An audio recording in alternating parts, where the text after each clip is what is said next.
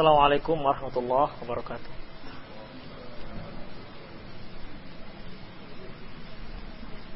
Innal hamdalillah nahmaduhu wa nasta'inuhu wa nastaghfiruh wa na'udzu billahi min shururi anfusina wa sayyiati a'malina may yahdihillah fahuwal muhtadi wa may yudlil falan tajida lahu waliyyan murshida ashhadu an la ilaha illallah وحده لا شريك له وأشهد أن محمدا عبده ورسوله الذي لا نبي بعده. وقال الله سبحانه وتعالى يا أيها الذين آمنوا اتقوا الله حق تقاته ولا تموتن إلا وأنتم مسلمون. يا أيها الذين آمنوا اتقوا الله وقولوا قولا سديدا يصلح لكم أعمالكم ويغفر لكم ذنوبكم ومن يطع الله ورسوله فقد فاز فوزا عظيما يا أيها الناس اتقوا ربكم الذي خلقكم من نفس واحدة وخلق منها زوجها وبث منهما رجالا كثيرا ونساء واتقوا الله الذي تساءلون به والأرحام إن الله كان عليكم رقيبا أما بعد نستقل الحديث كتاب الله وخير الهدي هدي محمد صلى الله عليه وسلم وشر الأمور محدثاتها وكل محدثة بدعة وكل بدعة ضلالة وكل ضلالة في النار Ikhwati fiddin azinallahu wa iyyakum. Pada kajian yang lalu kita telah membahas tentang bab disyaratkannya memasang niat berpuasa sebelum terbit fajar. Artinya sebelum masuk waktu subuh. Barang siapa yang tidak memasang niatnya pada malam harinya, maka puasanya tidak sah. Rasulullah Shallallahu Alaihi Wasallam menyebutkan, "Malam yubaitin niyah, malam yubaitis siyam minal lail, fala siyamalah." Barang siapa yang tidak pasang niatnya pada malam hari, maka puasanya tidak ada atau puasanya tidak sah. Kemudian para ikhwatiddin, kemarin juga telah kita singgung bahwasanya Rasulullah Shallallahu alaihi wasallam pernah mendatangi Aisyah radhiyallahu anha di luar bulan Ramadan. Lantas beliau bertanya tentang makanan. Makanan menanya sarapan. Hal indakum ghada? apakah kalian punya uh, persediaan makanan? Aisyah radhiyallahu anha menjawab tidak ada. Wa illa fa inni shaim. Kalau tidak ada, maka aku berpuasa. Dari hadis kedua ini, jumhur ulama, mayoritas ulama menyimpulkan bahwasanya memasang niat untuk puasa yang wajib untuk semua puasa yang wajib, apakah itu puasa Ramadan, puasa Qadha, puasa Nazar, dan puasa lainnya yang hukumnya wajib, maka dia harus memasang niatnya sebelum waktu subuh. Jika tidak, maka puasanya tidak sah. Kemudian adapun yang berkaitan dengan puasa tatawu, puasa sunnah, maka mereka boleh memasang niatnya walaupun sudah pagi hari, walaupun setelah waktu subuh dengan catatan dia belum makan apa pun sebelumnya. Inilah pendapat jumhur ulama. Dan pendapat ini dipegang oleh uh, Ibnu Mas'ud, Ibnu Abbas, Ubay bin Ayyub Abi Ayyub, kemudian Abu Darda, Huzaifah dan Abi Talhah. Huzaifah dan Abi Talhah radhiyallahu anhum.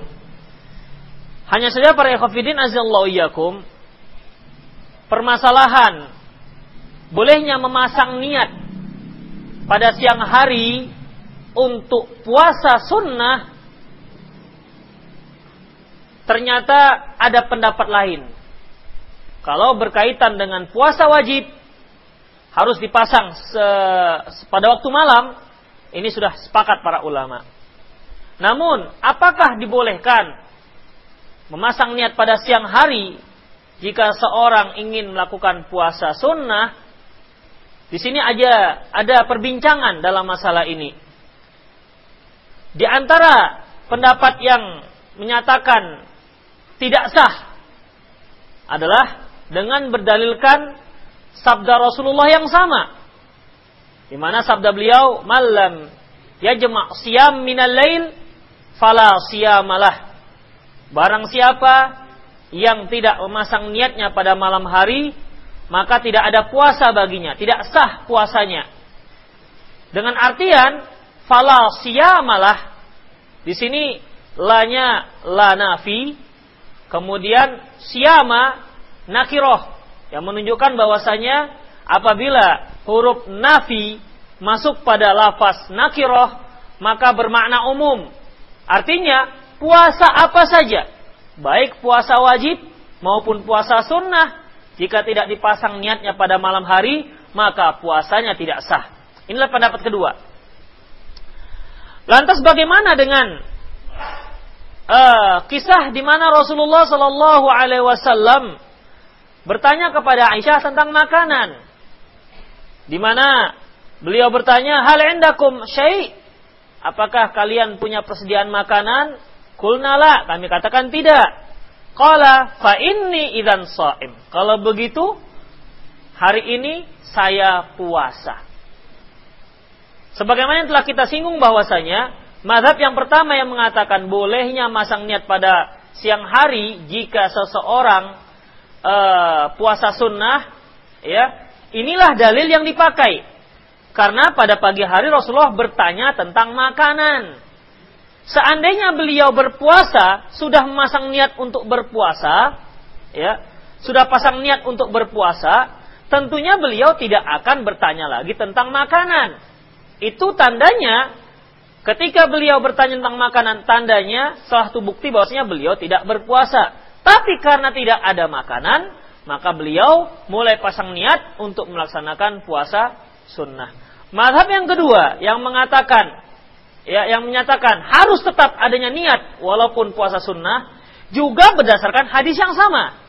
Oh, perhatikan ya para ikhwatiddin bagaimana ke kejelian para ulama kita hadisnya sama hadisnya sama, dasarnya sama, namun masing-masing memiliki tinjauan pendalil yang berbeda. Ini dikatakan khilafiyah. Bukan antara sunnah dengan bid'ah. Bukan antara sunnah, bukan antara suatu amalan yang ada sunnahnya dan amalan tidak ada sunnahnya dikatakan khilafiyah. Tidak. Bagaimana pendapat yang kedua ini menjawab tentang kisah daripada Rasulullah yang bertanya makanan pada malam, pada siang hari oleh kepada Aisyah radhiyallahu anha atau dalam riwayat yang lain Rasulullah juga pernah bertanya dengan pertanyaan yang sama kepada Habsah. Pendapat yang kedua ini mengatakan bahwasanya sesungguhnya Rasulullah itu sebenarnya puasa. Nah, perhatikan ya. Kalau tadi kan Rasulullah nggak puasa, buktinya dia nanya makan. Kalau seandainya beliau itu puasa, tentunya nggak nanya makanan. Berbeda dengan pendapat yang kedua. Kisah itu menunjukkan bahwasanya Rasulullah puas, Rasulullah memasang niat. Dan Rasulullah berpuasa pada pagi harinya. Tapi, nah ini para ikhwan, di sini, di sini letak perbedaannya. Tapi waktu itu Rasulullah ingin membatalkan puasanya. Kan boleh membatalkan puasa sunnah. Makanya Rasulullah tanya, apa kalian apakah kalian ada makanan? Ya, nggak ada. Kalau begitu ya saya puasa. Artinya saya lanjutkan puasa saya. Begitu. Ya. Dan uh, dalil yang menunjukkan yang dipakai bahwasanya Rasulullah pada pagi harinya itu sebenarnya niatnya sudah puasa dan niatnya sudah dipasang pada malam harinya yaitu sebagaimana dalam riwayat yang lain juga dari Aisyah beliau mengatakan faqad falaqad asbahtu iman. Sesungguhnya aku sedang puasa. Asbahtu, aku sedang puasa. Ya. Kemudian beliau tanya, memangnya ada makanan tidak? Kalau enggak, ya sudah, aku lanjutkan puasaku. Jadi para ikhwafidin, inilah dalil pendapat yang kedua. Pertama, ya, mengambil keumuman daripada dalil yang pertama, barang siapa yang enggak memasang niat pada malam hari maka tidak ada puasa, tidak ada puasa itu adalah sifatnya umum. Tidak ada di situ pengkhususan. Ya, tidak ada pengkhususan uh, untuk puasa sunnah. Adapun kisah tersebut para ekofidin memiliki dua kemungkinan. Pertama, kemungkinan Rasulullah pada pagi harinya tidak berpuasa. Dan yang kedua, kemungkinan Rasulullah SAW pada pagi harinya berpuasa namun ingin membatalkannya. Namun karena tidak ada, maka beliau melanjutkan puasanya. Demikian para ekofidin, rahimallahu wa iyyakum. Dan berdasarkan riwayat yang kita sebutkan tadi, beliau mengatakan, falaqad asbahtu iman. Sungguhnya aku bisa. Ini salah satu lafaz yang menunjukkan bahwasanya Rasulullah pada pagi harinya sebenarnya sudah berpuasa. Demikian para ikhwatiddin azza wa iyyakum. Dan dalam buku ini disebutkan ya pendapat uh, Syekh uh, Abdul Malik siapa namanya? Abu Malik Kamaluddin beliau menyebutkan kila madhabaini yahtamilud dalil Kedua madhab ini memiliki kemungkinan dalil tersebut. Washtiratu tabyid fit tatawu ahwat Allahu alam. Hanya saja kalau kita ambil pendapat yang memiliki syarat mencaratkan harus tetap masang niat pada malam harinya untuk puasa sunnah, ini lebih sikap yang lebih berhati-hati. Karena kisah tersebut memiliki dua kemungkinan makna kemungkinan pada pagi harinya Rasulullah berpuasa berarti tidak bertentangan dengan hadis yang pertama ya atau kemungkinan Rasulullah tidak berpuasa lantas karena nggak ada makanan beliau berpuasa dan masang niat yang dengan artian berarti hadis yang pertama umum dan hadis yang kedua khusus. Ya.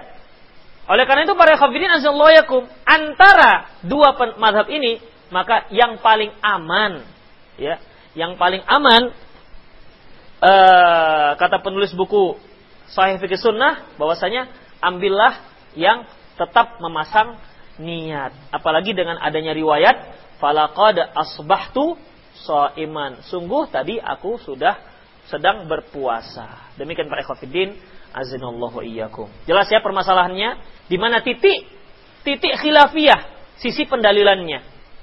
Jadi ada dua pendapat tentang permasalahan ini. Dan para kafirin sekali lagi jumhur ulama, mayoritas ulama menyatakan bahwasanya puasa sunnah boleh dipasang niatnya pada siang hari. Allahu alam bisawab.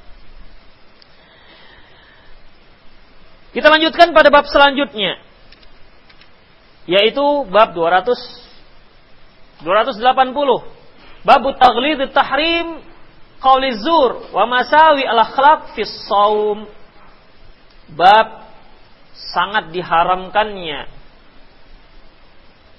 berkata dusta dan berakhlak buruk di saat sedang melaksanakan ibadah puasa. An Abi Hurairah radhiyallahu anhu qala qala Rasulullah sallallahu alaihi wasallam dari Abi Hurairah radhiyallahu anhu dia berkata Rasulullah SAW bersabda Man lam yada' qawla zuri awal amalu bih wal amala bih falaysa lillahi hajatan ayyada ta'amahu wa syarabahu. Barang siapa yang tidak meninggalkan ucapan yang buruk, ucapan yang bohong dan dia mengamalkannya dan dia melakukannya, sungguhnya Allah tidak membutuhkan dia itu meninggalkan makan dan minumnya. Artinya dia tidak makan dan tidak minum maksudnya berpuasa. Mereka yang berpuasa namun tidak namun dia tidak meninggalkan ucapan yang buruk ataupun bohong dan malah dia sering melakukannya ketika dia berpuasa maka para ikhwafidin falaisa lillahi hajah artinya Allah nggak butuh dengan puasanya ya Allah nggak butuh dengan puasanya apakah puasanya sah orang yang berkata bohong berdusta mencaci maki, curi sendal, misalnya, Apakah puasanya sah? Puasanya sah. Ya, puasanya sah, tapi Allah nggak butuh dengan puasanya. Padahal dalam hadis yang lain Rasulullah SAW menyebutkan bahwa uh, uh, sesungguhnya seluruh amal anak Adam itu punya dia, untuk dia. Kemudian dikecualikan illa siyam, kecuali puasa. Fa innahu li, sesungguhnya puasa itu untukku kata Allah. Wa ana ajzi bihi dan aku yang langsung memberinya pahala. Di sini ibadah yang khusus, yang Allah, yang untuk Allah. Manusia melakukan untuk Allah, tapi setelah Allah mengatakan dia lagi tidak butuh dengan puasa model orang yang suka berdusta, berarti dia tidak dapat pahala sama sekali walaupun puasanya sah. Wa anhu dan juga dari Abi Hurairah radhiyallahu anhu qala dia berkata qala Rasul sallam Rasulullah sallallahu alaihi wasallam bersabda qala Allah Allah bersa Allah berfirman kullu amal ibni Adam lahu illa siyam. Semua amal anak Adam itu miliknya untuknya kecuali puasa. Fa innahu li wa ana ajzi bihi. Sungguhnya puasa itu untukku milikku dan aku yang akan memberinya pahala. Wasiyamu junnah. Puasa itu adalah perisai. Wa idza kana ahadikum fala yarfath wala yaskhab. Apabila pada hari seorang sedang berpuasa, salah seorang kalian sedang berpuasa, janganlah dia yarfath, yarfath tuh uh, ada yang mengartikan hubungan suami istri dan menyebut mengartikan uh, melontarkan ucapan kotor. Wala yaskhab dan dia tidak berteriak-teriak. Teriak-teriak ini artinya buat gaduh Fa bahu ahadun apabila ada salah seorang yang mencercanya au qatalahu atau menjahilinya falyakul inni imruun shaimun maka hendaklah dia berkata aku adalah seorang yang sedang berpuasa walladzi nafsi muhammadin biyadi la khulufu la khulufu fammi shaimin atyabu indallahi min rihil misk demi di, jiwa Muhammad ada di tangannya Demi zat yang jiwa Muhammad ada di tangannya, sungguh bau mulut orang yang sedang berpuasa lebih wangi di sisi Allah ketimbang uh, mi, uh, bau minyak kesturi. Walisaim farhatan ya frahuhuma. Sungguhnya orang yang sedang berpuasa itu ada memiliki dua ke kebahagiaan. Idza afṭara fariha apabila dia berbuka dia senang, dia gembira wa idza laqiya rabbahu fariha bisaumihi. Dan apabila dia bertemu dengan Robnya, dia senang, gembira dengan pahala puasanya. Wa anhu aidha juga dari Abu Hurairah qala dia berkata qala Rasulullah sallallahu Rasulullah SAW bersabda laisa siyamu minal akli wasyarabi bukanlah puasa itu tidak makan dan tidak minum li'an inna masyam minal lagwi warafath sesungguhnya puasa itu juga harus menahan perbuatan-perbuatan yang tak berguna warafath dan perkataan-perkataan kotor. Fa in sabbaka ahadun au jahila apabila salah seorang salah seorang mencelamu atau menjahilimu, au jahila alaika falyafal taqul maka hendaklah engkau katakan ini shaim ini shaim. Hendaklah kamu katakan saya sedang berpuasa saya sedang berpuasa.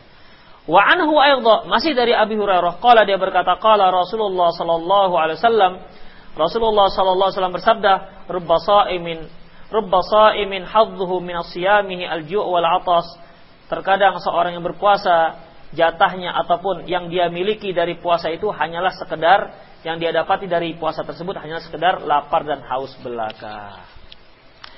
Min fikhil bab, fikih bab. Dari e, beberapa hadis yang telah kita baca tadi, ada sekitar empat hadis di mana dalam hadis tersebut intinya melarang seorang yang berpuasa itu untuk melakukan perbuatan maksiat. Melakukan perbuatan maksiat. Termasuk perbuatan maksiat di sini adalah makan dan minum. Memang untuk di luar Ramadan makan dan minum hukumnya mubah.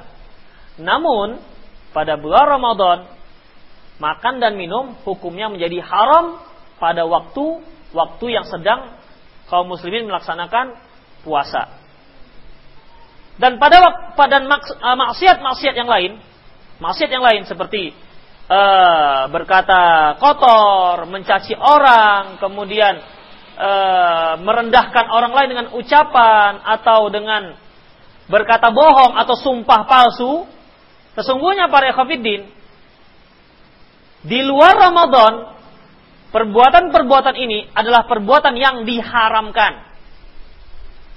Namun pada bulan Ramadan perbuatan ini lebih diharamkan lagi.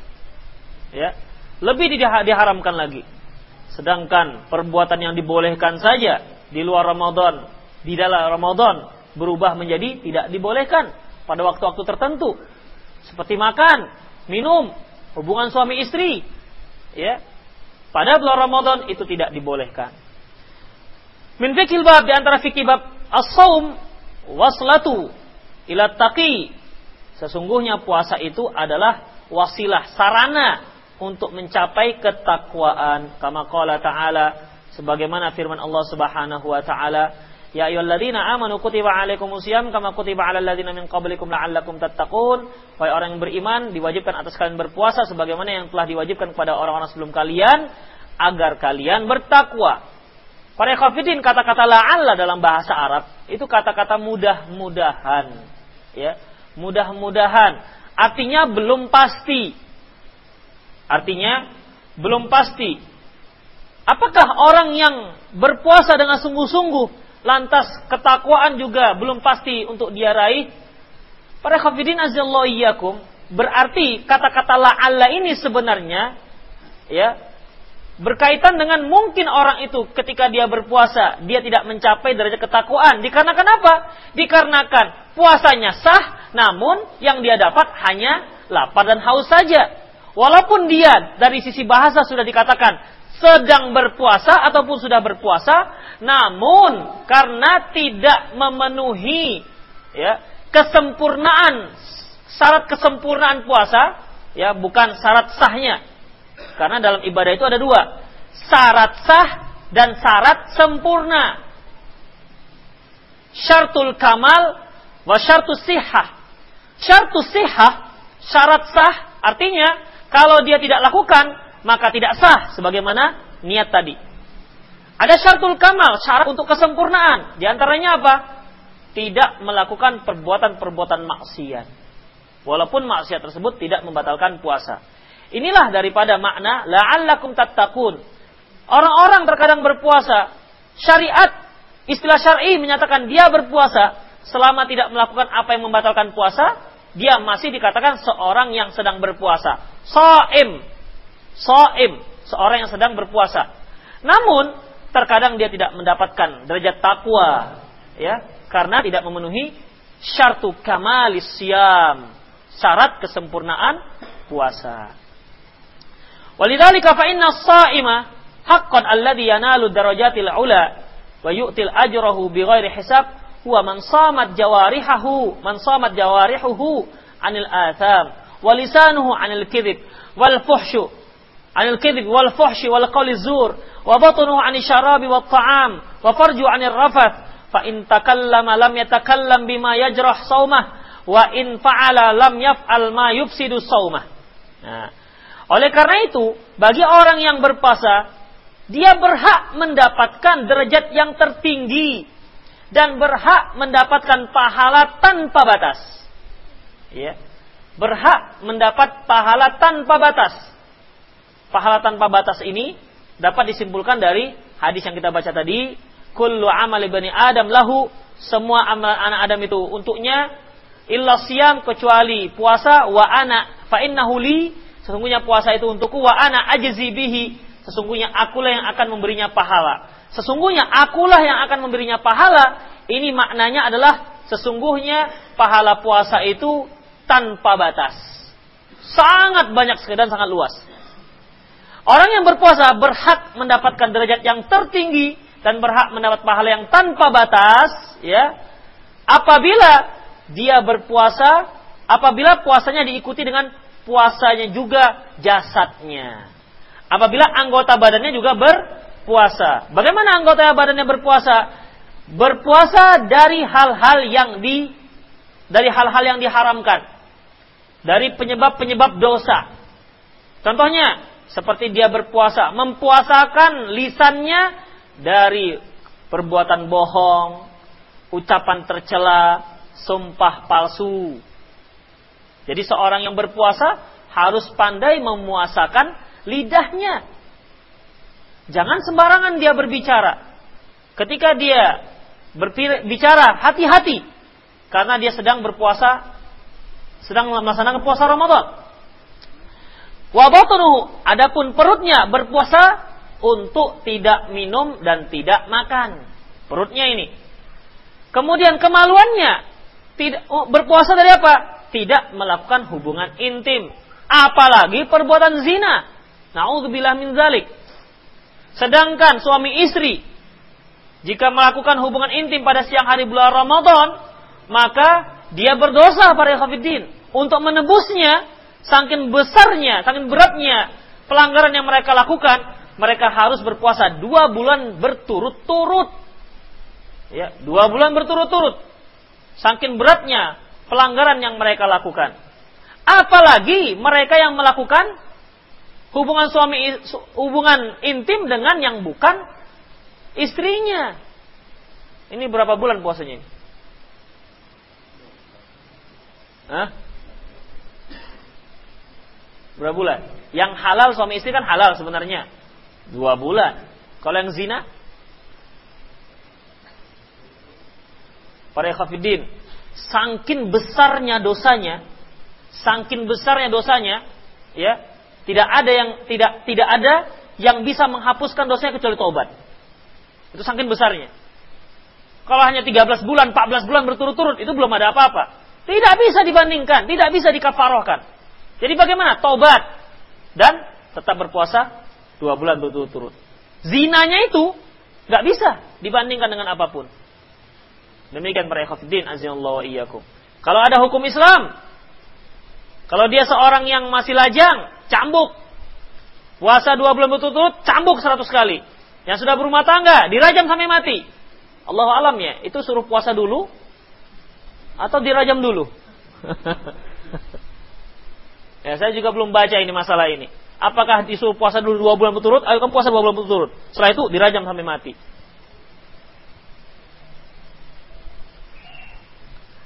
Kemudian para kafirin azallahu iyyakum.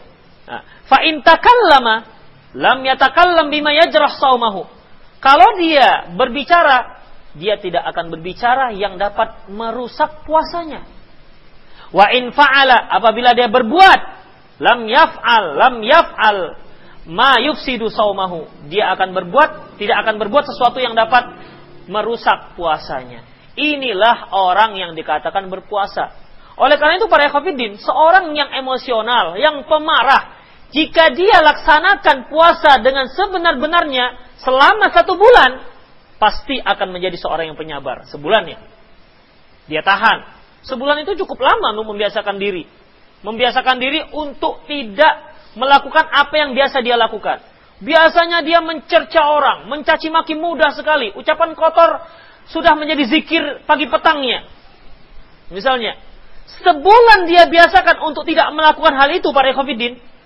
Saya yakin pada bulan Syawal, ya, dia menjadi orang yang bertakwa, akan mampu untuk mengendalikan dirinya. Tapi kalau Ramadan itu hanya sekedar nggak makan, nggak minum, ngomongnya seperti biasa saja, nggak peduli mana yang Syawal, mana yang Ramadan, mana yang Syaban, nggak peduli, ya, maka dia keluar ya begitu juga para Khafiddin. Ya, begitu juga. Ada yang dia karena kurang ikhlas menahan dirinya. Menahan diri kurang ikhlas, nunggu Syawal. Awas di bulan Syawal. Ngancam nih, ngancam. Ya misalnya dia dijahili Ramadan, awas ya ini Rasulullah nggak boleh balas Nanti awas kalau syawal.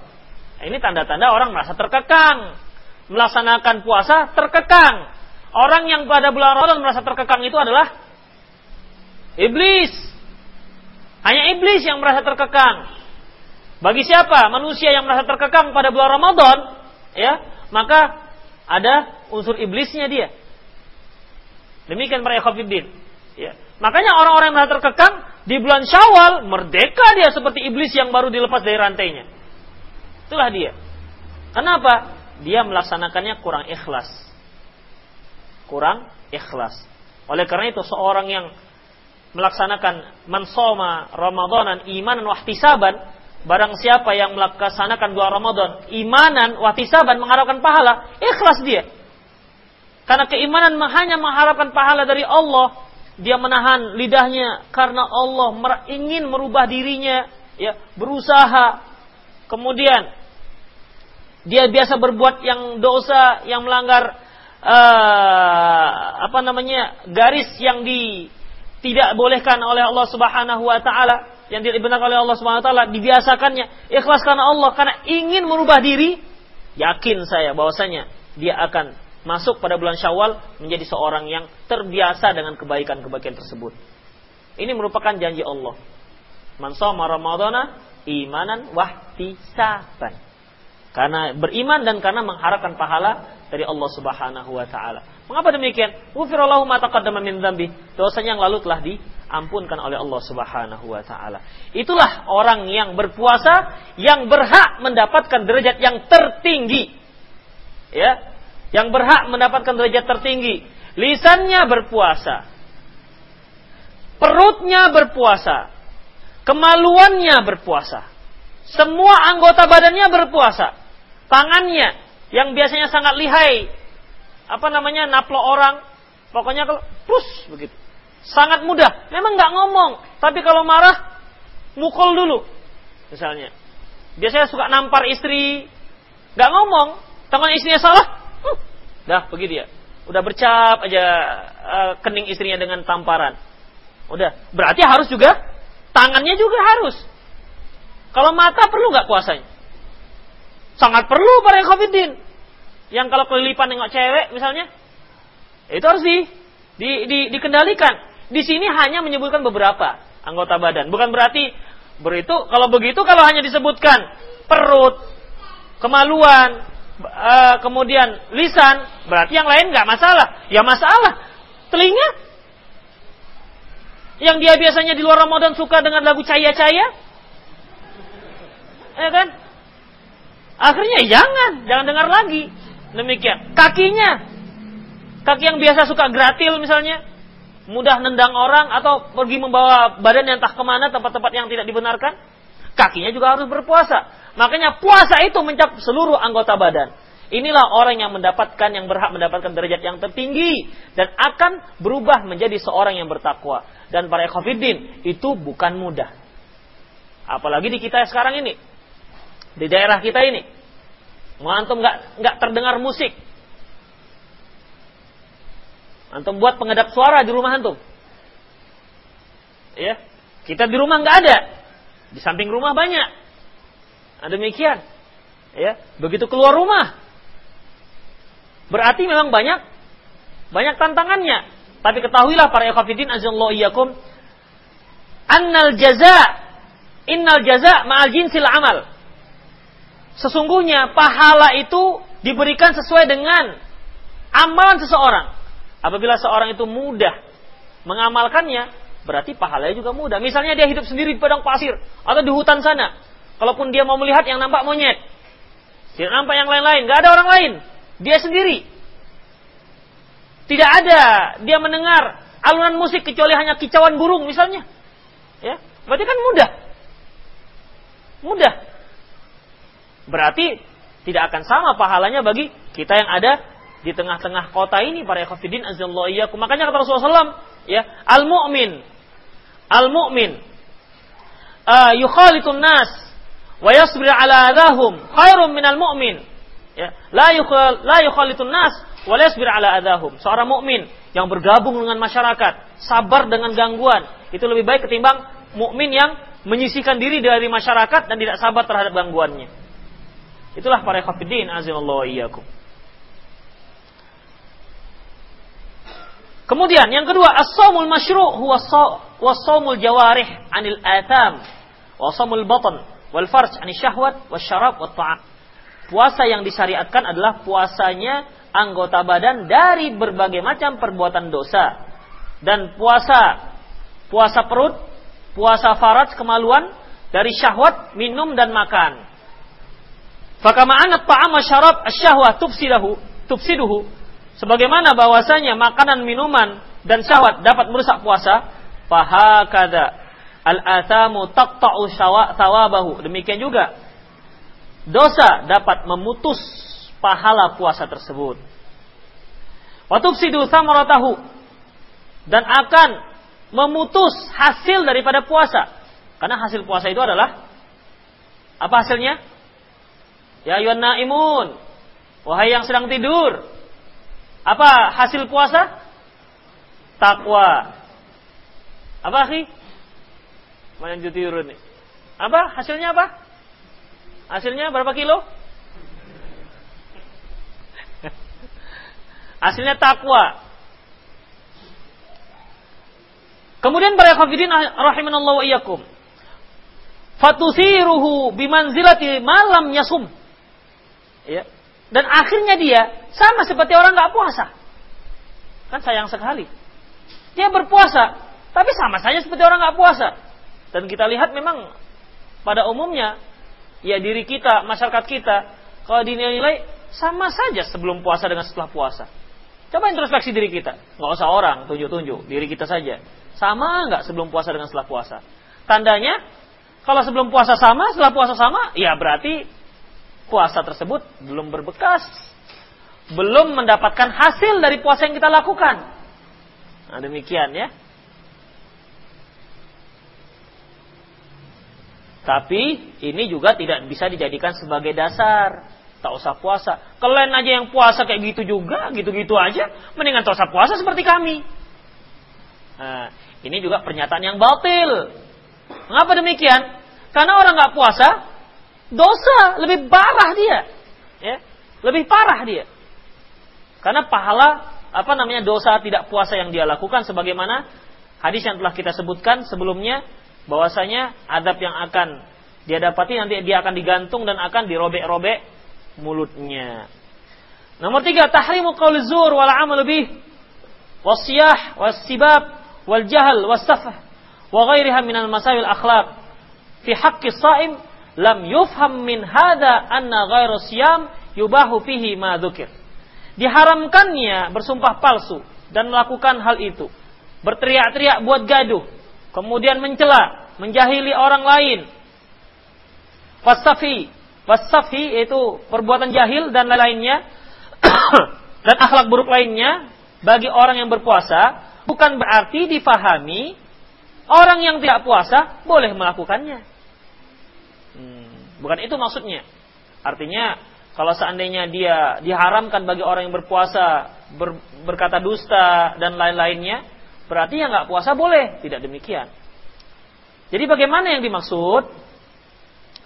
Wa innamal murad annal man'a fi dzalika yata'akkad bis-shaumi. Bahwasanya kalau di luar puasa itu dilarang, maka ketika puasa larangan itu lebih tegas lagi. Wa taghlidu tahrim dzalika fi haqqis shaim dan haramnya lebih berat lagi bagi orang yang sedang berpuasa. Nah, demikian. Ketika orang tidak berpuasa dia berdusta. Maka ketika dia berpuasa ketika dia berdusta di saat dia sedang berpuasa dosanya lebih besar. Itu dia para ikhwatiddin. Ya karena dia tidak menghormati ibadah puasa yang sedang dia lakukan. Empat, inna waqal jahli wasafhi min gharis saim ala saim fala yuqabiluhu bimithli bal alaihi ayatahalla bimakarimil akhlaq wa yatadhakkar annahu sha'im biqauli inni mru'un sha'im. Bahwasanya uh, kejahilan ataupun perbuatan buruk yang dilakukan orang yang tidak puasa terhadap orang yang puasa, maka janganlah orang yang berpuasa tersebut menimpali hal itu. Artinya kalau dia dicerca orang karena dia sedang puasa, jangan dia balas. Ya, jangan dia balas. Hendaklah dia uh, menghiasi dirinya dengan akhlak yang mulia dan mengingatkannya, mengingatkan orang yang mencelanya, mencacinya, bahwasanya saya sedang berpuasa. Kemudian, ketika mengucapkan saya sedang berpuasa, apakah ucapan ini Apakah ucapan ini ucapan yang didengar atau ucapan dalam hati? Misalnya ketika ada orang mencelanya, saya sedang puasa. Dengan artian dia ingin menenangkan diri supaya tidak membalas. Atau dia ngomong, eh saya sedang puasa. Tapi nggak pakai awas ya, awas, sawal enggak, nggak pakai itu. Saya sedang puasa. Apakah demikian? Atau dalam hati? Hmm. Sebagian ulama mengatakan fal yakul dzalika masmu'. Hendaklah dia ucapkan dengan ucapan yang didengar lawannya. Hendaklah dia ucapkan dengan ucapan yang didengar lawannya. Ya, ini seperti syariat-syariat lain seperti seorang yang ketika bersin mengucapkan alhamdulillah. Maka mengucapkan alhamdulillah itu harus didengar orang lain sehingga orang lain itu bisa mengucapkan yarhamukallah ketika kita mengucapkan salam. Ucapkan salam didengar orang. Agar orang bisa menjawab Waalaikumsalam. Jangan mengucapkan salam dalam hati. Ketemu. Orang nggak akan balas. Karena yang balasan itu diwajibkan bagi yang memperdengarkan. Kecuali kalau jauh. Dengan jauh boleh memberikan isyarat. Demikian juga ketika mengucapkan ini saim harus didengar orang yang mengganggu dia. Jangan diucapkan dalam hati. Nanti tambah menjadi-jadi dia. Lian jazil syatim wal muqatil. Agar orang yang mencela dia ataupun yang menjahili dia, yang membuat dia gaduh, yang menggaduhi dia, ya, bisa menahan diri. Nah, wa qala akharun berkata yang lain fi nafsihi liyamna'ha minal masyatamati wa muqatalati Pendapat ulama yang lain mengatakan enggak. Dia ucapkan pada dirinya sendiri dalam hati supaya dia tidak mah membalas apa yang dilakukan oleh orang tersebut. Kultu aku katakan. Ini kata Syekh Salim bin Al-Hilali. Al-awwal arjah wa awdoh. Pendapat yang pertama itu lebih rojih dan lebih jelas. Maksudnya yang, apa tadi yang pertama? Yang pertama apa? Yang diperdengarkan ucapan, saya sedang puasa pak, misalnya. Pendapat ini lebih lebih rojih, lebih kuat dan lebih jelas. Li'annal qaul mutlak la yakunu illa bil lisan. Karena ucapan mutlak itu tidak disebut ucapan kecuali dengan lisan.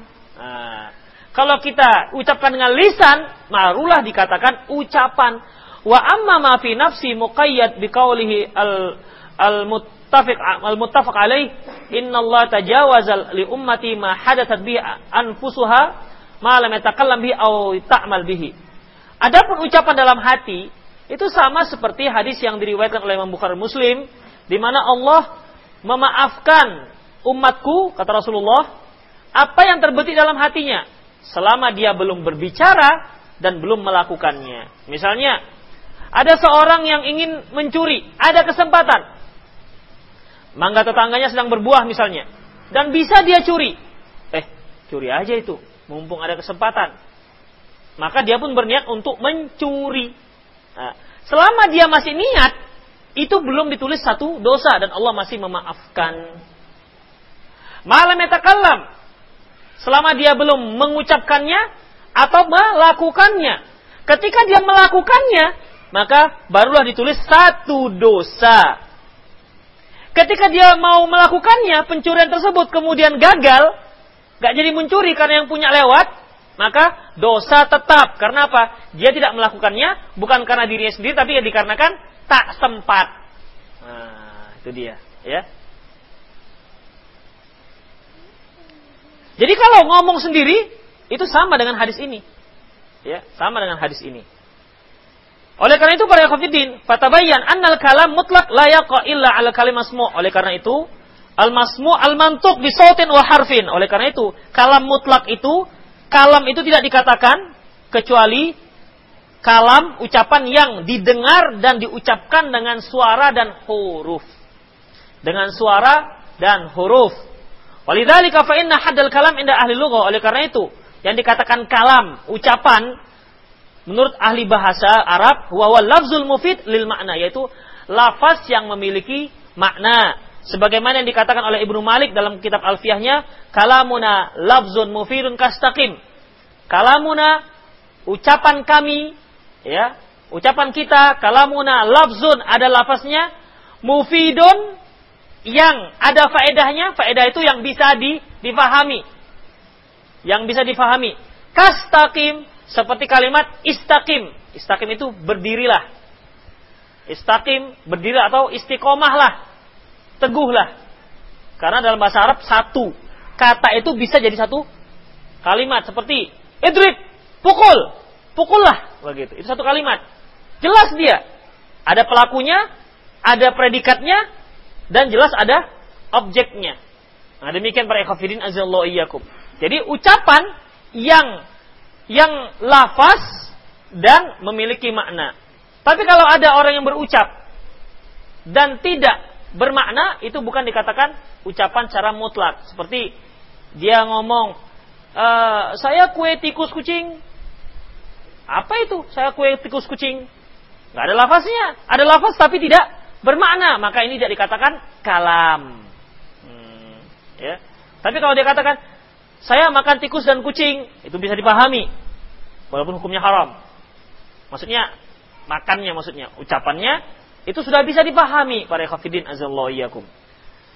Wa hadha yaruddu 'ala al-asyairah al-mubtadi'ah alladhi qalu bil kalamin nafsi fatadabbar. Dan ini juga merupakan hujah bantahan terhadap orang-orang yang memiliki akidah asyairah mubtadi Mubtadi'ah yang mengatakan bahwasanya yang dikatakan kalam itu adalah kalam pada diri sendiri. Karena para ikhwafidin azallahu iyyakum madhab al-asyairah ya madhab al-asyairah meyakini bahwasanya Allah itu kalaupun berbicara berbicara sesuatu yang apa namanya berbicara tapi hanya bisa dipahami macam kita ketika kita bicara dengan diri kita sendiri yaitu hanya kita yang paham. Sekarang ini, saya berbicara dengan diri saya sendiri. Hmm. Paham tuh? Hah? Paham? Kalau ada yang paham, dukun. Demikian. Ah, jadi mereka memahami bahwasanya kalau Allah memberi wahyu, kalau Allah memberi wahyu pada ikhafidin azallahu iyyakum, itu kalam yang seperti ini maksudnya. Kalam yang seperti ini. Nah, demikian. Ya. Dan ini adalah pendapat yang batil. Ya, ini adalah pendapat yang batil. Ketika Allah berbi, ber, ber, berbicara ataupun memberikan wahyunya, maka wahyunya itu adalah wahyu yang ada suaranya dan ada hurufnya. Ya, yang ada suaranya dan ada ada hurufnya. Sebagaimana uh, kisah Nabi Musa yang pergi ke Bukit Tua. Di mana di Bukit Tua itu ada se sebatang pohon. Dari batang pohon itu muncul suara. Ya Musa, innani anallah, la ilaha illa ana fa'budni. Ya Musa, aku adalah Allah. Ya, kalimat itu nada. Dan Musa pun dipanggil Sungguhnya aku adalah Allah, tidak ada ilah yang berhak disembah selain kepadaku. Maka sembahlah aku. Kalimat-kalimat dipanggil itu menunjukkan ada suara dan ada hurufnya. Nah, demikian. Ya, para ikhwatiddin. Dan masalah masalah e, mengenai Quran kalamullah ya, ini memiliki perdebatan yang hebat antara ahli sunnah dengan ahli bid'ah. Antara sunnah ahli sunnah dengan ahli bid'ah. Tentunya al bidah ini akan membincangkan, membahas masalah ini dengan menggunakan ah, menggunakan kalam, mantik, falsafat dan lain-lainnya. Dan ini adalah pendapat yang batil. Yang kelima yang terakhir, wa min adabi shaim, idza syutima aidan idza kana qa'im falyajlis kama fi hadisi Abi Hurairah an Nabi sallam. Di antara adab orang yang berpuasa apabila dia dicela orang, sementara dia sedang berdiri, hendaklah dia duduk. Sebagaimana hadis dari Abu Hurairah radhiyallahu anhu dari Nabi sallam, beliau bersabda, "La tasabba wa anta shaim." La tusab la tasabba wa anta shaim. Janganlah kamu saling mencela sementara kamu sedang berpuasa. Fa in sabbaka ahadun, kalau ada yang mencelamu, qala inni shaim, maka katakan saya sedang puasa. Wa in kunta qa'iman, apabila kamu sedang sedang berdiri, fajlis maka duduklah. Jadi ya para kafirin. Ya terutama bagi yang orang-orang yang kerjanya di pasar. Ya, di pasar apalagi mau dekat hari raya. Wah, ini buat orang pitam biasanya. Yang jualan lah pokoknya, yang banyak barangnya, ada pembeli, itu mana Pak? Turun, semua turun, turun, turun, terakhir nggak jadi. Ini biasanya buat orang pitam. Maka kalau dia mulai pitam, duduk. Ya. Jangan dia ketika duduk, dia marah, berdiri. Oh, itu bertambah. Makanya para ekhafiddin kalau kita dulu waktu sekolah, guru marah ketika duduk, ngapain dia? Berdiri. Berdiri, ambil sepatu, lemparkannya. Kalau ada, ada yang dipegangnya ada penghapus, penghapus yang dilemparkan. Seharusnya ketika berdiri itu marah, duduk itu bisa meredakan. ya, makanya kalau orang marah sedang duduk, dia berdiri sambil berkaca pinggang. Itu semakin hebat marahnya. Maka antum pun kalau ketika marah, duduk. Ketika duduk, kalau marah sedang duduk, tidur. Ya memang demikian, tidur. Tapi cari tempat tidur yang bagus. Jangan depan sekolah, lagi marah dengan muridnya, dia sedang duduk. Tidur di lantai dia, jangan. Pergi ke kantor gitu tidur untuk menenangkan pikiran. Ada demikian para ekhafiddin rahimanallahu wa iyyakum ya mengenai uh, inti daripada bab ini bahwasanya seorang yang sedang berpuasa haruslah menjaga akhlaknya, tetap menjaga akhlaknya yang mulia dan dia lebih wajib lagi untuk meninggalkan perkara-perkara yang diharamkan ataupun perbuatan-perbuatan dosa. Harus lebih dia jauhkan ketimbang dia sedang tidak berpuasa. Jadi puasa itu puasa yang menyeluruh. Sekali lagi inilah orang-orang yang berhak dan mendapatkan predikat bertakwa. Predikat bertakwa itu tidak tidak sebagai simbol seperti ijazah dapat takwa tidak. Takwa itu akan terlihat pada diri orang yang berpuasa terlihat terdapat perubahan-perubahan semakin orangnya semakin soleh, semakin khusyuk, yang tadinya pemarah berubah tidak pemarah, yang tadinya uh, suka berbicara yang tidak dibenarkan mulai dia berubah. Inilah tanda-tanda orang yang bertakwa. Ya, inilah tanda-tanda orang yang bertakwa. Demikianlah para ikhwatiddin, aku qouli hadza wa astaghfirullah li wa lakum wa muslimin innahu wal ghafurur rahim. Sebelum antum memberikan pertanyaan, saya bertanya dulu mengenai niat yang dipasang untuk orang berpuasa sunnah. Ada dua madhab. Nah, saya tunjuk orangnya ya, jelaskan. Mana yang tidur-tidur tadi? Uh, siapa kira-kira ya? Kok pergi antum? Coba antum dulu lah. Jelaskan. Supaya jelas paham apa enggak gitu. Antum wakilnya lah gitu, wakil jubir mereka. Supaya jelas. Di mana letak khilafnya pertama mengatakan bahwa niat niat itu berfoto, niat pada sunnah dibolehkan niatnya pada siang hari ya. berdasarkan hadis yang ya, hadis ketika Rasulullah menanyakan Aisyah tentang makan siangnya dan kata Aisyah eh, makannya tidak ada kata Rasulullah pada hari ini saya berpuasa.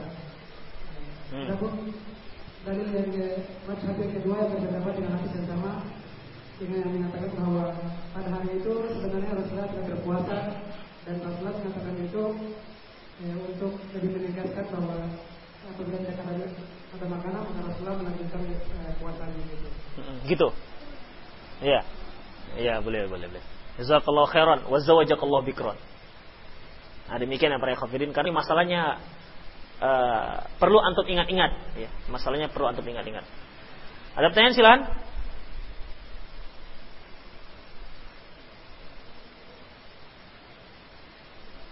Tidak ada? Ya.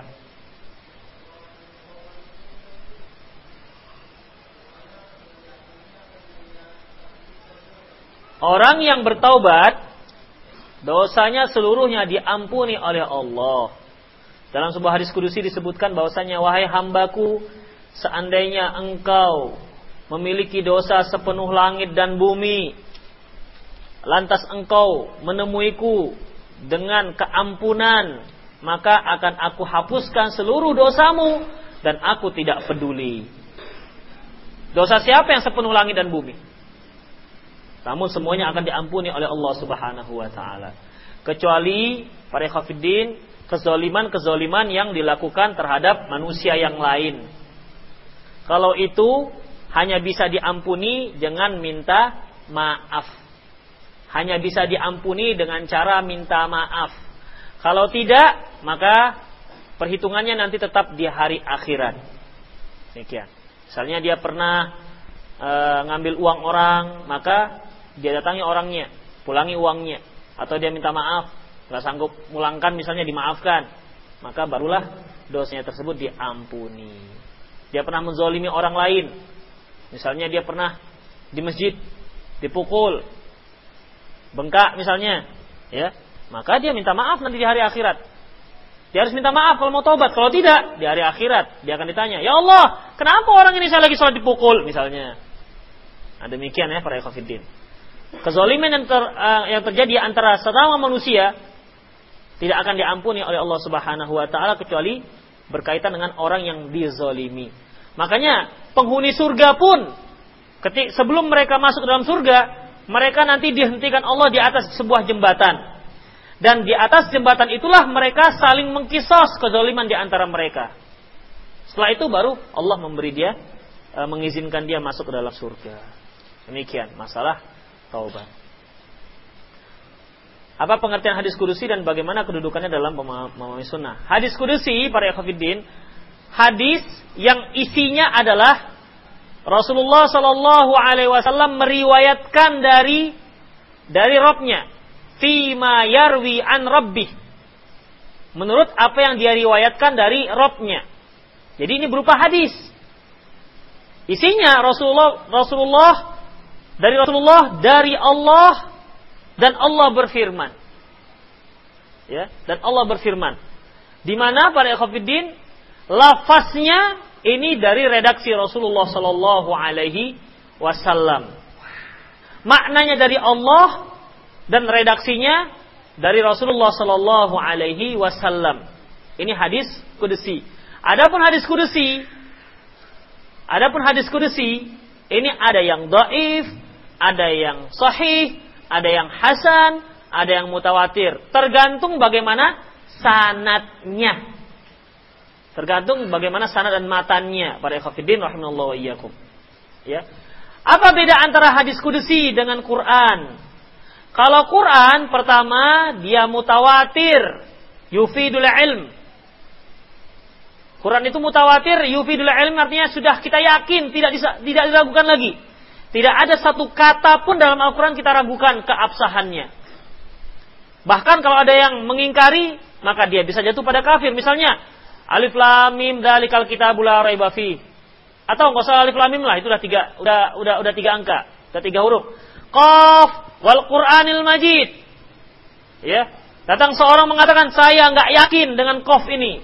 Saya ingkari ini bukan dari Allah. Dia bisa jatuh daripada kafir. Walaupun hanya diingkari satu huruf saja. Tapi hadis kudusi tidak. Ya, hadis kudusi itu golongannya hadis. Ya, bukan Al-Qur'an. Kemudian, yang kedua, membaca Al-Qur'an itu ada pahalanya.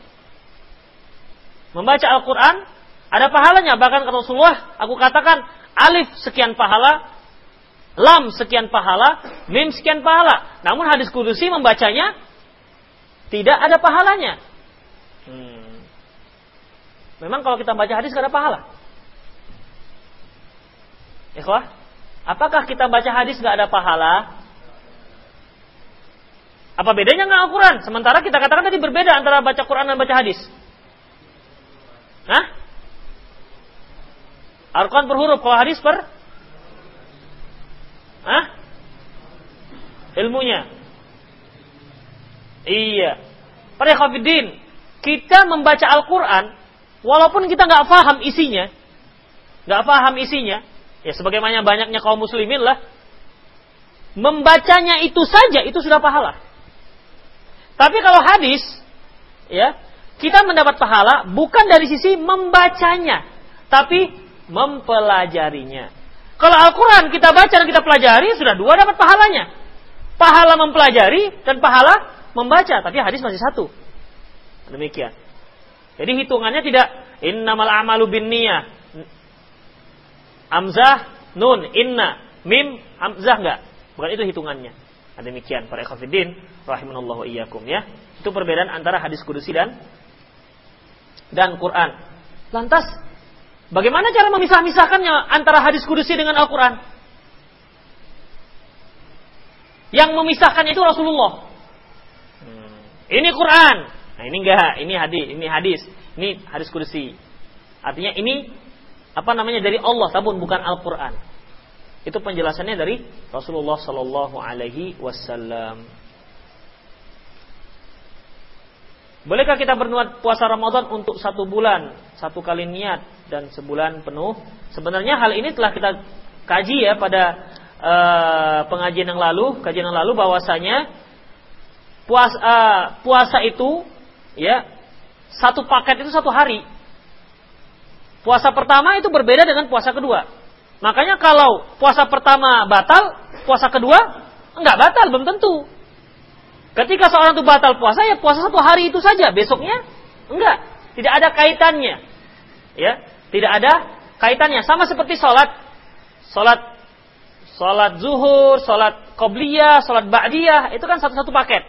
Sama dengan puasa. Satu hari satu paket. Kalau batal satu hari ya satu hari aja, bukan berarti satu bulan satu bulan batal. Oleh karena itu, setiap ya setiap hari, setiap malam dia harus punya niat untuk berniat, untuk memasang niatnya. Dan sekali lagi, niat itu tidak harus dilafaskan. Ya, tidak harus dilafaskan. Jadi ketika kita makan sahur, ya sudah itu kan tujuannya mau puasa. Detak jantung kita kan sudah inginnya tuh berpuasa. Bukan hanya sekedar makan pagi, bukan. Ya, itu sudah dikatakan berpuasa. Jadi tujuan al-qasdu, rencana itu dikatakan niat walaupun tidak dilafaskan dan itu harus dilakukan setiap hari.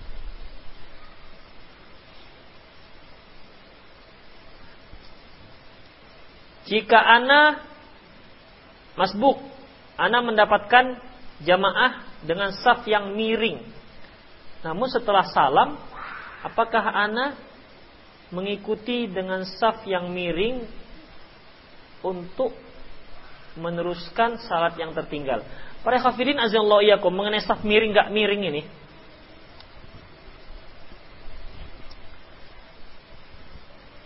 Sebenarnya para kafirin uh, memiringkan saf itu termasuk salah satu takaluf. Karena dahulu juga tidak pas-pas sekali. Namun para kafirin kalau sekarang sudah uh, kita ketahui arah yang pas, ya, maka kita berusaha untuk ngepaskan itu juga bukan satu hal yang yang tercela. Dan ini fatwanya Syekh Muhammad bin Shalih Al Utsaimin. Kalau kita mau mengepaskan bukanlah satu perkara yang tercela. Dan juga kita tidak boleh mencela kaum muslimin yang kiblatnya tepat ke barat. Perhatikan ya. Perhatikan. Mereka yang mengarah ke barat sesungguhnya sudah termasuk dalam kategori mengarah kiblat. Fawalli wajhaka syatral masjidil haram. Demikian para ikhwatiddin. Dan yang memiringkan juga tidak masalah. Lebih tepat, tidak masalah. Demikian ya. Jadi jangan yang miring ah, nggak sah kamu.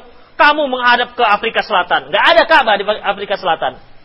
Salah begitu. Nggak boleh juga. Demikian. Ya. Demikian para ikhwafidin azallahu iyyakum. Jadi jangan sampai bertengkar pula gara-gara itu. Eh kamu sholat nggak miring. Ada lagi yang anehnya, makmumnya lurus, imamnya miring. Gak tahu saya dari mana madhabnya ini. Jadi imamnya semua lurus, yang penting imam, yang penting makmumnya lurus, yang penting imamnya miring.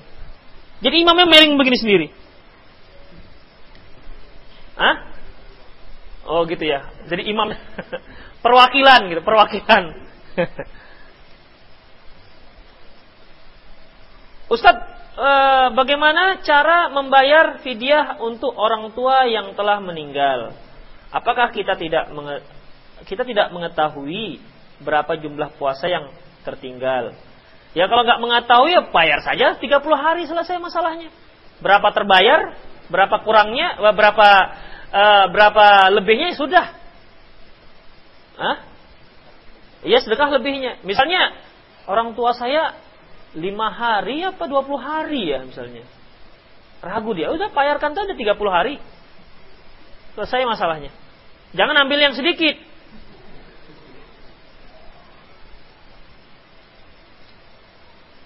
Adakah kebolehan secara syar'i seorang anak membaca Al-Quran yang ia berharap dari pahala tersebut untuk orang tuanya yang telah meninggal. Para khafidin mengenai kirim pahala, ya Allah alam bisawab bahwasanya mengenai uh, kirim pahala ini harus ada dalil khusus.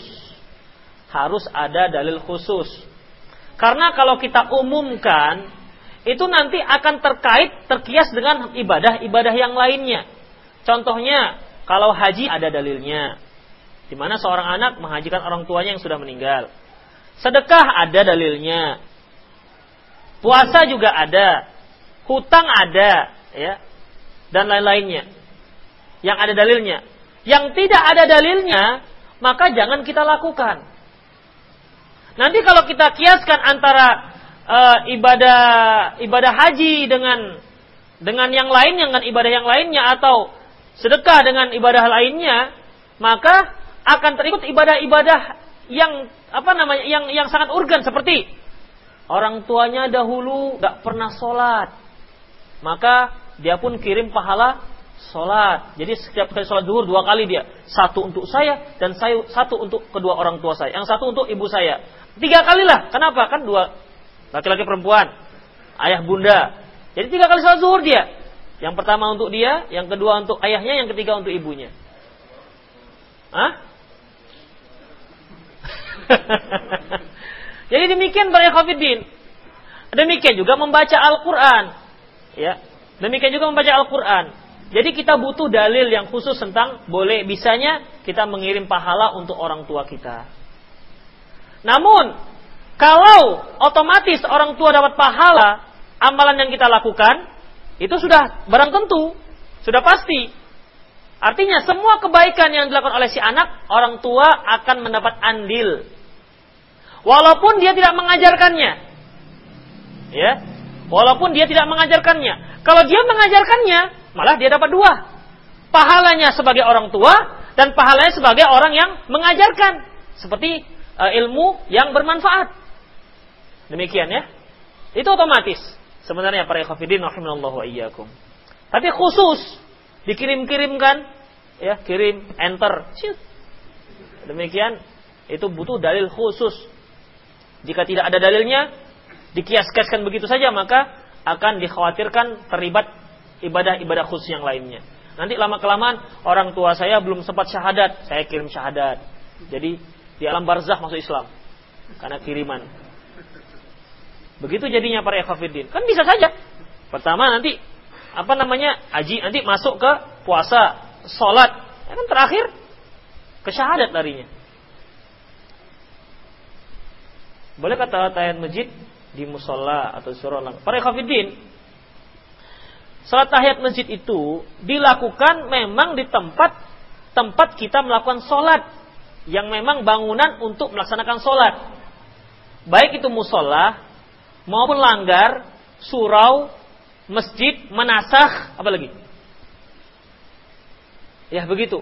Semuanya. Karena yang dikatakan masjid itu adalah ya tempat kita melakukan sholat masjid.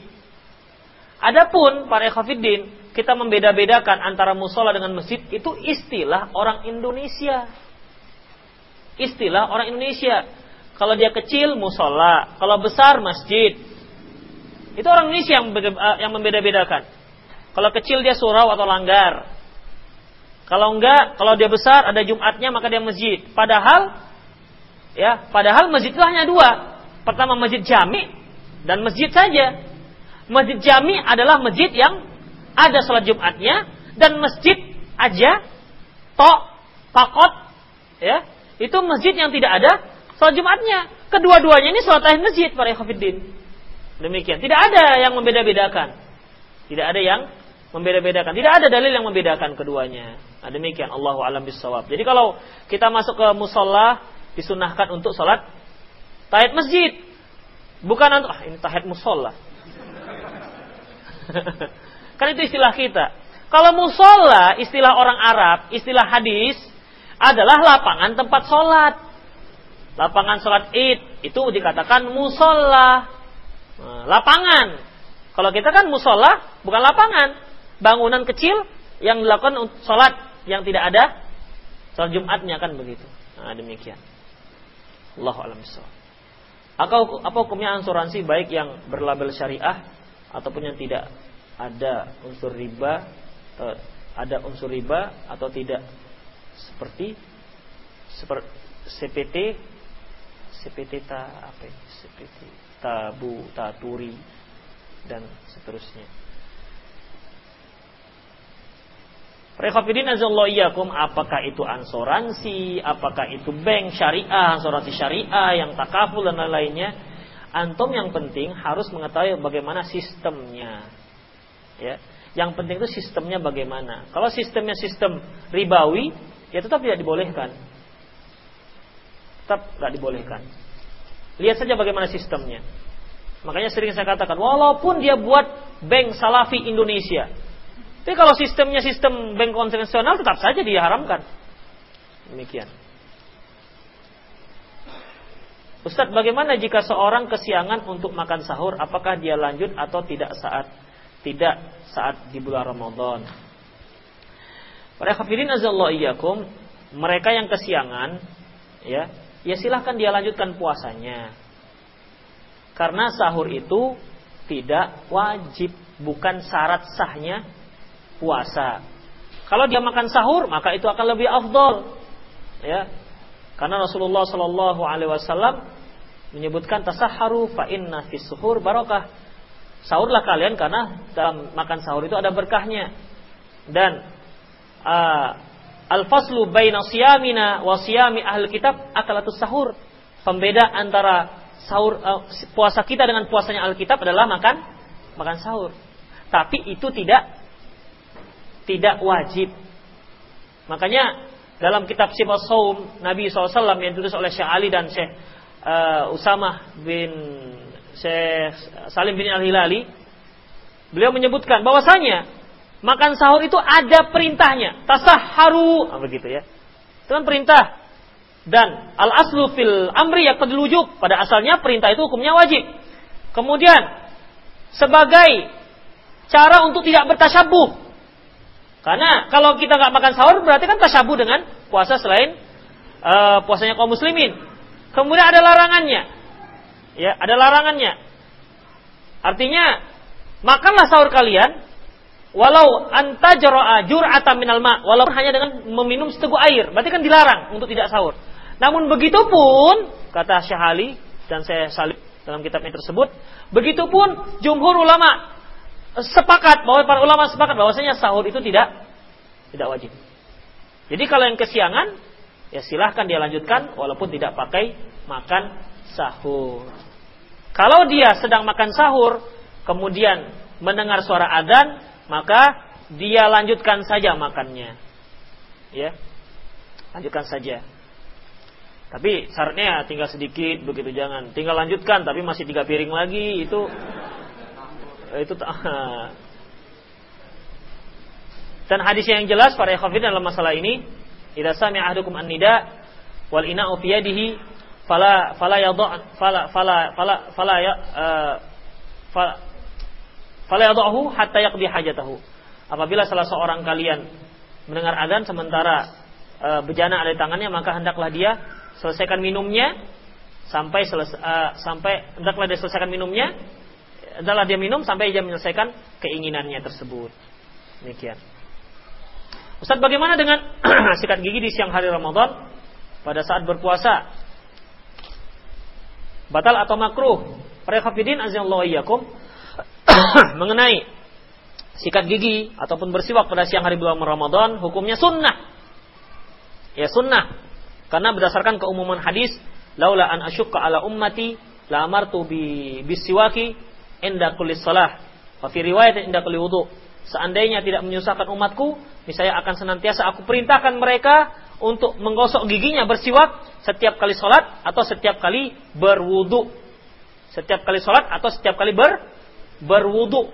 Tandanya para ekofidin di sini sifatnya umum, tidak disebutkan kecuali puasa nggak ada, ya kecuali puasa tidak ada pengkhususan tersebut. Ini yang pertama. Yang kedua para ekofidin Alasan orang yang mengatakan makruh, terutama pada siang hari, beralasankan bahwasanya dapat menghilangkan bau mulut orang yang berpuasa. Karena dalam hadis yang kita sebutkan tadi, la khulufun La khalufu fammi sha'imin atyabu indallahi min rihil misk. Sungguhnya bau mulut orang yang berpuasa itu lebih disukai Allah ketimbang bau wangi kesturi. Para khafidin, bau yang dimaksud bukan bau mulut yang kotor. Tapi memang bau mulut yang memang dari dalam dikarenakan puasa. Ya kalau seandainya bau mulut itu yang dimaksud berarti antum makan jengkol aja pada apa? Waktu sahur makan jengkol supaya lebih wah begitu bau naga. Atau nggak usah gosok gigi sama sekali. Satu bulan supaya apa? Siang harinya baunya, woi, semakin mantap begitu. Kan bukan itu yang dimaksud. Bukan bau mulut yang kotor, bukan karena bau mulut kotor itu yang dimaksud. Tapi dikarenakan dia puasanya. Sebab baunya itu karena puasa ada gas dari dalam begitu. Nah, demikian. Ya. Kemudian para khafidin kalau seandainya karena alasan mengurangi bau mulut maka hukumnya jadi makruh berarti tidak disunahkan juga berkumur-kumur ketika berpuasa. Ya kan? Ya disunahkan kenapa? Karena berkumur-kumur itu bisa bisa mengurangi bau baunya. Nah, ini menandakan bahwasanya bersiwak ataupun menggosok gigi pada siang hari pada siang hari bulan puasa itu hukumnya tetap sunnah. Ya, tetap sunnah. Demikian para ikhwatiddin rahimanallahu iyyakum. Yang terakhir, apa ini? Ustadz mengenai waktu, kapan waktu imsak dan berbuka puasa? Apakah sama waktu dengan kebanyakan orang? Imsak Imsak itu kan menahan berpuasa. Imsaknya ya ketika waktu subuh. Itulah imsaknya, bukan waktu sereni. Ya, bukan waktu sereni. Barang siapa yang meyakini waktu sereni itu adalah mulai berpuasa, dia jatuh pada perbuatan bid'ah. Karena dia telah meniatkan memulai puasa sebelum waktunya. Beda ya orang yang sudah nggak makan dengan meniatkan puasa itu beda. Misalnya dia makan jam setengah lima, jam lima kurang sepuluh sudah selesai makan, ya berarti kan udah udah tidak lagi makan. Dengan orang yang memang niatnya ketika niatnya puasa ketika dia sereni, itu memang niatnya dia memulai. Ya, demikian para ekofidin. Jadi mulai puasa itu ketika masuk waktu subuh dan ketika berbuka puasa adalah ketika masuknya waktu sholat maghrib. Demikian para kafirin. Ya, saya kira itu saja. Semoga apa yang kita dapati bermanfaat untuk kita semua. Aku lu qouli hadza wa astaghfirullah li muslimin. Innahu wal ghafur rahim.